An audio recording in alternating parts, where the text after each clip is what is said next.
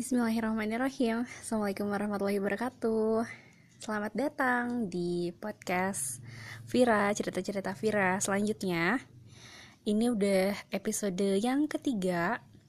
Setelah sebelumnya dua kali kita bahas tentang perasaan. Sekarang mau cerita-cerita lagi Tentang satu hal yang berdekatan sama perasaan yang akhir-akhir ini entah kenapa banyak banget ditanyain sama teman-teman. Mungkin ini reminder juga buat aku. Itu adalah insecure. Apa sih insecure itu sebenarnya? Lebih tepatnya perasaan merasa tidak aman gitu ya. Tidak tenang gitu akan suatu hal atau ya beberapa hal kayak gitu. Entah kenapa Iya, beberapa kali ditanyain sama teman yang sedang merasa insecure, merasa uh, gak tenang, khawatir. Banyaknya khawatir sama masa depan, sama perasaannya, sama hal-hal yang sebenarnya belum tentu kejadian. Itu sih yang aku rasain. Nah, kalau misalkan teman-teman ngira, ah, Vira kan gak pernah ngerasa insecure, kayaknya happy happy aja selama ini uh, selalu update dan lain sebagainya. FYI FYI sebenarnya aku juga pernah gitu ya merasakan insecure. Ya bahkan insecure yang aku lakuin yang aku lakuin yang aku rasain ini baru-baru ini gitu. Kenapa kok bisa insecure? Ya sebenarnya banyak faktor itu banyak lah merasa gak ada teman merasa wah teman-teman aku udah melanglang buana udah keren banget. Pencapaiannya A B C D sedangkan aku belum ngeras ngelakuin apa pun gitu. Wah teman aku udah uh, ke mana-mana sedangkan aku masih segini segini aja gitu. Hmm, banyak banget insecure yang disebabkan sama uh, pihak luar atau dari eksternal kita. Sedangkan dari internal tuh biasanya perasaan atau pikiran kita sendiri yang sebenarnya belum kejadian kayak gitu. Nah ngomong-ngomong tentang insecure uh, aku mau kasih tips and trick buat temen-temen. Gimana sih supaya keluar dari insecure yang dirasain. Aku nggak tahu it works for you all atau enggak tapi alhamdulillah ini works banget di aku. Nah yang aku rasain insecure itu yang pertama itu ketika pandemi terus teman-teman aku beberapa teman-teman aku dirumahkan itu bikin aku insecure juga sama masa depan. Kayak wah gimana nih nanti aku gak bisa kerja lagi gimana kalau aku juga dirumahkan dan lain sebagainya. Itu yang pertama. Terus yang kedua insecure sama kondisi keadaan pandemi. Kapan ini berakhir? Kapan semua ini kembali normal? Kapan aku bisa jalan-jalan lagi dan lain sebagainya? Terus yang ketiga well ya yeah, khawatir sama masa depan gitu kayak ya ampun kok aku masih segini-segini aja. Masih mainan baby-baby tumbuhan sedangkan teman-teman aku yang lain udah pada punya baby gitu. Ya pertama yang paling pertama ya ketika kita insecure menurut aku kita sedih aja dulu.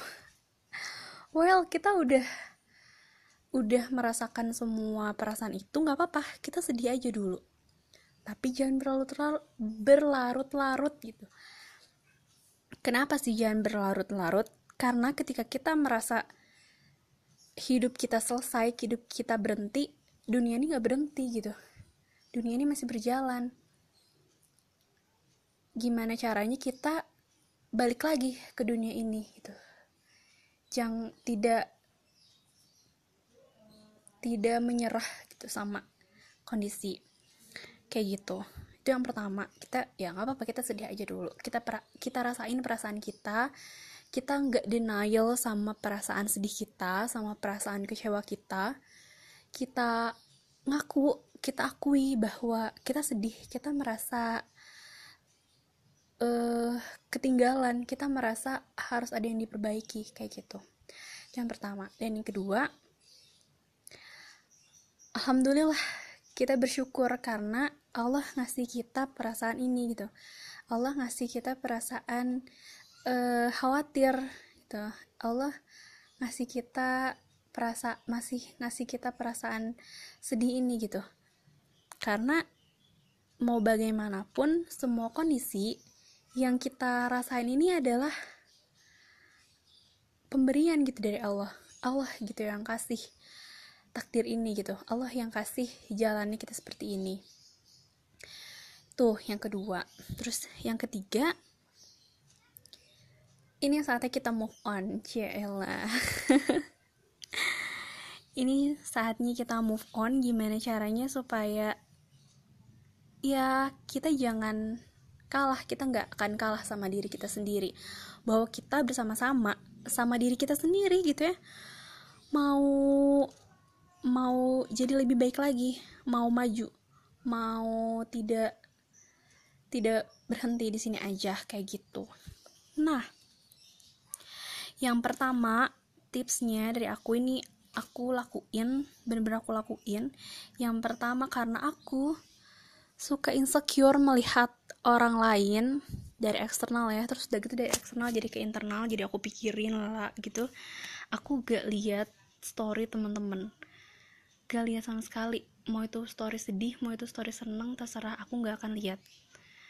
Karena aku akan fokus sama diri aku sendiri. Aku mau memperbaiki perasaan aku. Aku mau uh, perasaan sedih itu nggak berlarut-larut. Jadi aku tidak fokus sama orang lain tapi fokus sama diri aku sendiri. Dengan cara nggak lihat story orang. Itu yang pertama. Terus yang kedua tipsnya aku merasa gak berguna gitu. Kayaknya pencapaian aku tuh nggak ada gitu segini-segini aja. Oke okay, that's why aku catat semua kegiatan detail aku setiap harinya. Udah dua bulan aku catat setiap harinya aku ngapain aja. Terus ya kalau bisa mungkin sama jam ya tapi kalau aku list aja aku ngapain aja hari seharian itu apa aja yang aku lakuin apa aja yang aku hasilin gimana perasaan aku hari itu.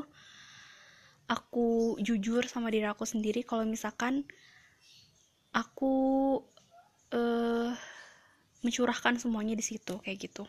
Aku catat semuanya. Sehingga ketika besok besoknya aku merasa lagi down aku lihat lagi ke sana bahwa sudah banyak yang udah aku lakuin kayak gitu. Itu yang ke dua terus yang ketiga cerita sama orang yang tepat.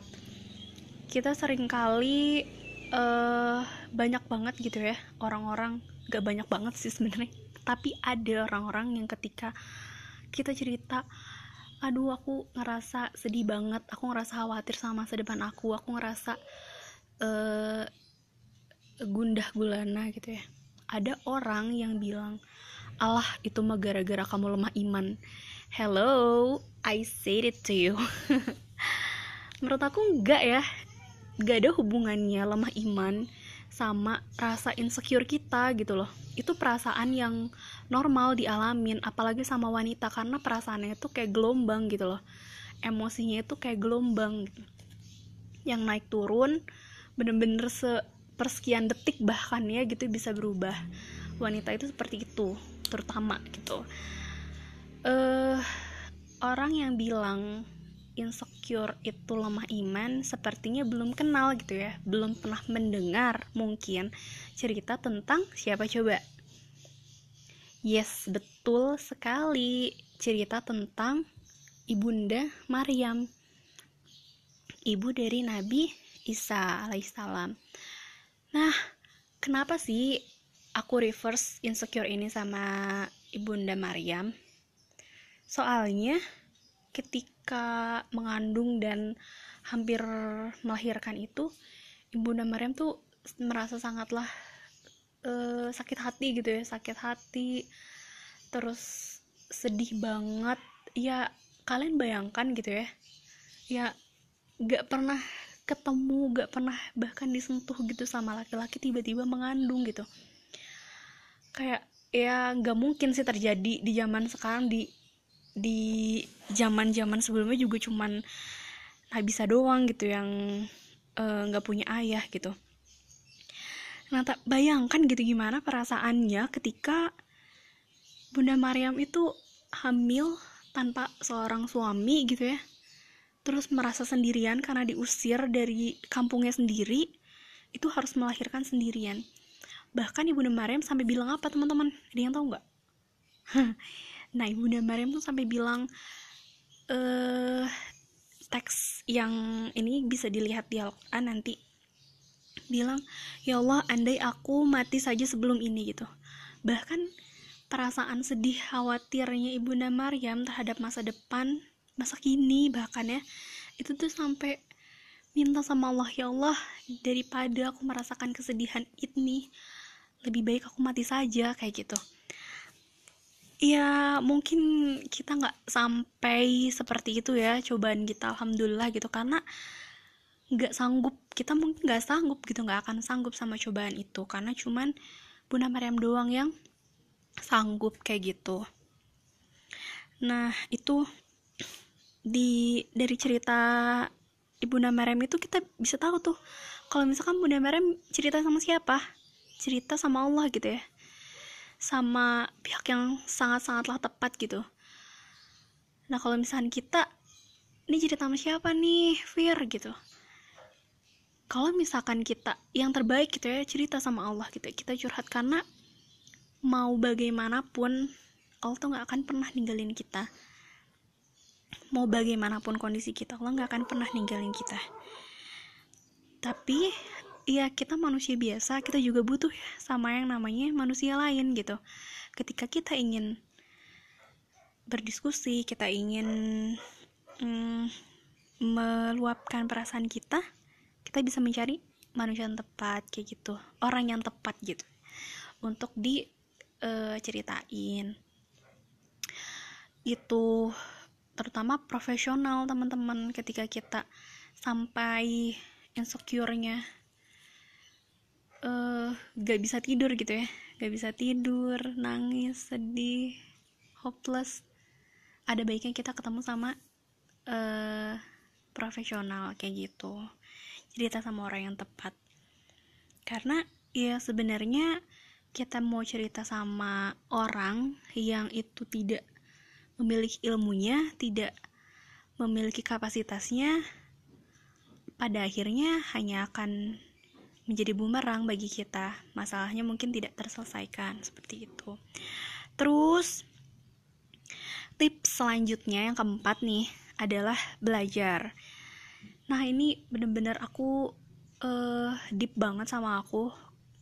Kayak ya aku minta banget sama Allah ya Allah kalau misalkan emang karena aku kurang ilmu, kurang belajar, tolong bimbing aku gimana caranya supaya uh, aku punya ilmu yang cukup aku minimal untuk diri aku sendiri kayak gitu. Dan ternyata jeger. Allah langsung memberikan semuanya. Kasih banyak banget kesempatan aku buat belajar.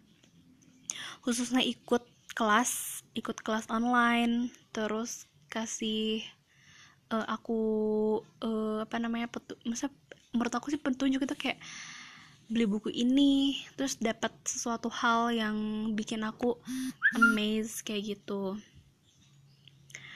Tuh ketik karena ketika kita punya ilmunya kita nggak insya Allah gitu ya uh, kekhawatiran kekhawatiran itu bakal uh, sedikit memudar kayak gitu. Itu tips dan sharing-sharing uh, cerita dari aku gimana nanti mungkin ketika aku merasakan insecure lagi gitu ya sama diri aku sendiri atau sama orang lain gitu ya mungkin aku bakal dengerin lagi podcast ini buat reminder diri aku sendiri. Karena sebenarnya yang paling deket untuk diingatkan adalah telinga aku sendiri kayak gitu.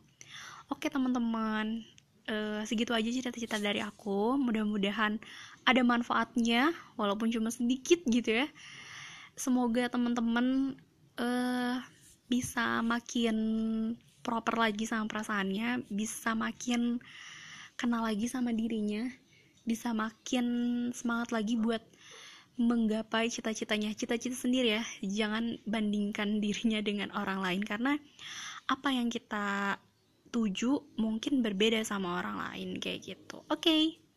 terima kasih. Wassalamualaikum